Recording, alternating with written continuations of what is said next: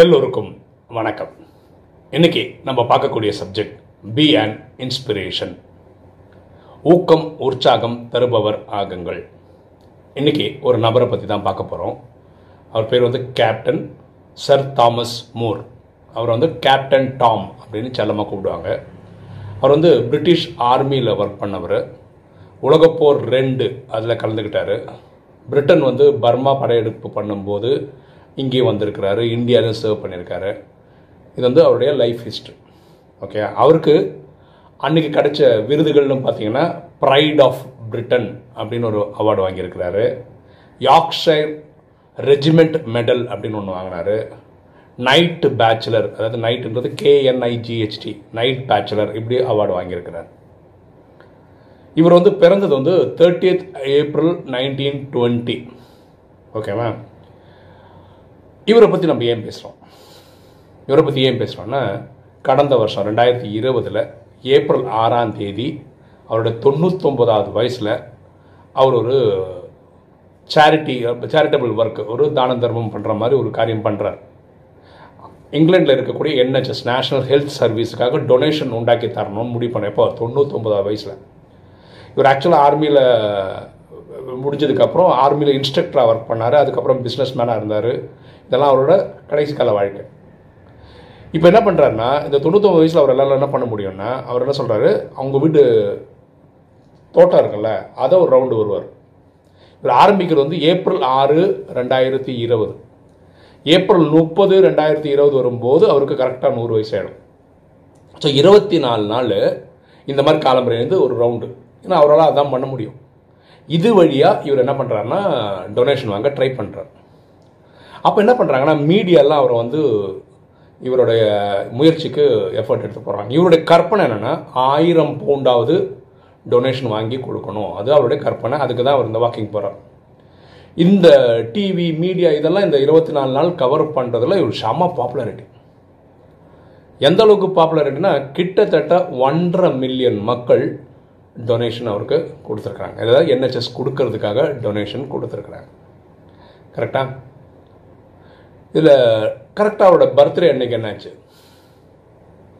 1000 pound கொடுக்கணும்னு நினச்சி பார்த்தார்ல, அவரால் எவ்வளோ கொடுக்க முடியும் தெரியுமா? எவ்வளோ உருவாக்க முடியும் தெரியுமா? எவ்வளோ மக்கள்கிட்ட வாங்க முடியும் தெரியுமா? 30 மில்லியன் பவுண்ட்ஸ்.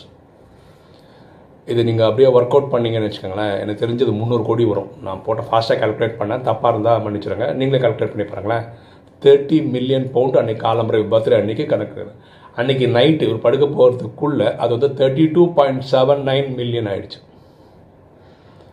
1000 பவுண்டு, கிட்டத்தட்ட 1000 பவுண்டு ஒர்க் அவுட் பண்ணிங்கன்னா 1 லட்ச ரூபா வரும். 1 லட்ச ரூபா வாங்கி கொடுக்கணும்னு நினச்சவர் 300 கோடி ரூபா வாங்கி கொடுத்துருக்குறாங்க. ஓகேயா? இதுக்கு இவருக்கு என்னென்னலாம் பண்ணாருன்னா, எல்லா முயற்சி எடுத்தார் இல்லையா? இதுக்கு அவருக்கு கொடுத்த ரெக்கக்னேஷன், கிடைச்ச ரெக்கக்னேஷன் என்னன்னு பார்த்தீங்கன்னா, BBC sports personality of the year அப்படின்னு ஒரு அவார்டு கிடச்சிது. ஹெலன் ரோசலான் அவார்டு அப்படின்னு ஒரு அவார்டு கிடச்சிது. அப்புறம் அங்கே மைக்கேல் பால் அப்படின்னு சொல்கிற ஒரு மியூசிஷியன் வந்து ஒரு ஆல்பம் ஒன்று ரிலீஸ் பண்ணார். You will never walk alone அப்படின்ற ஒரு இது, அதில் இவரை காமிச்சிருக்காங்க. அதாவது இவரும் ஒரு சீனில் வந்து போவார் அந்த மாதிரி. அந்த இது வந்து இப்போது உங்களுக்கு தெரியும், பாட்டு மியூசிக்கை பற்றி பார்த்தீங்கன்னா அந்த மாதத்துலேயே பெஸ்ட்டு சாங் அப்படின்லாம் வரும் இல்லையா? அதில் இவரோட ரெக்கக்னேஷன். 100 வயசு ஆன ஒருத்தர் வந்து பிரபலமாக இருக்கிறாருன்ற மாதிரி அது ஒரு அவார்டு வந்தது. ஓகே, இவரோட பர்த்டே அன்னைக்கு கிட்டத்தட்ட 1.5 லட்சம் பர்த்டே கார்டில் அவருக்கு வந்தது. பிரிட்டிஷ் ஆர்மியும் சரி, பிரிட்டிஷ் ஏர்வேஸும் சரி, 2 பேருமே இவரை வந்து அன்றைக்கி கௌரவித்தாங்க. அதே மாதிரி ஆர்மி ஃபவுண்டேஷன் காலேஜ்னு ஒரு காலேஜ் என்ன பண்ணாங்கன்னா, நம்ம இங்கே ஒரு நாள் முதல்வர்லாம் சொன்னோம் இல்லையா, அந்த மாதிரி அவரை வந்து கௌரவ ஹானரரி கேர்னலாக அன்னைக்கு ஆக்கியிருக்காங்க. இது மட்டும் இல்லாமல் பிரிட்டிஷ் ராணி இருக்காங்கல்ல, அவங்க வந்து இவரை கௌரவித்தாங்க. இப்படி அவருக்கு நிறைய என்ன சொல்கிறது, அவார்டு ரிவார்டெல்லாம் ரெக்கக்னேஷன்லாம் கிடைச்சது. பாருங்களேன், வெறும் 1000 பவுண்டு, 1000 பவுண்டு பெரிய அமௌண்ட்டு தான். அதை எடுக்க முயற்சி பண்ணுறாரு. April 6 ஆரம்பிக்கிறார். 24 நாள் அவர் இது பண்ணுறாரு.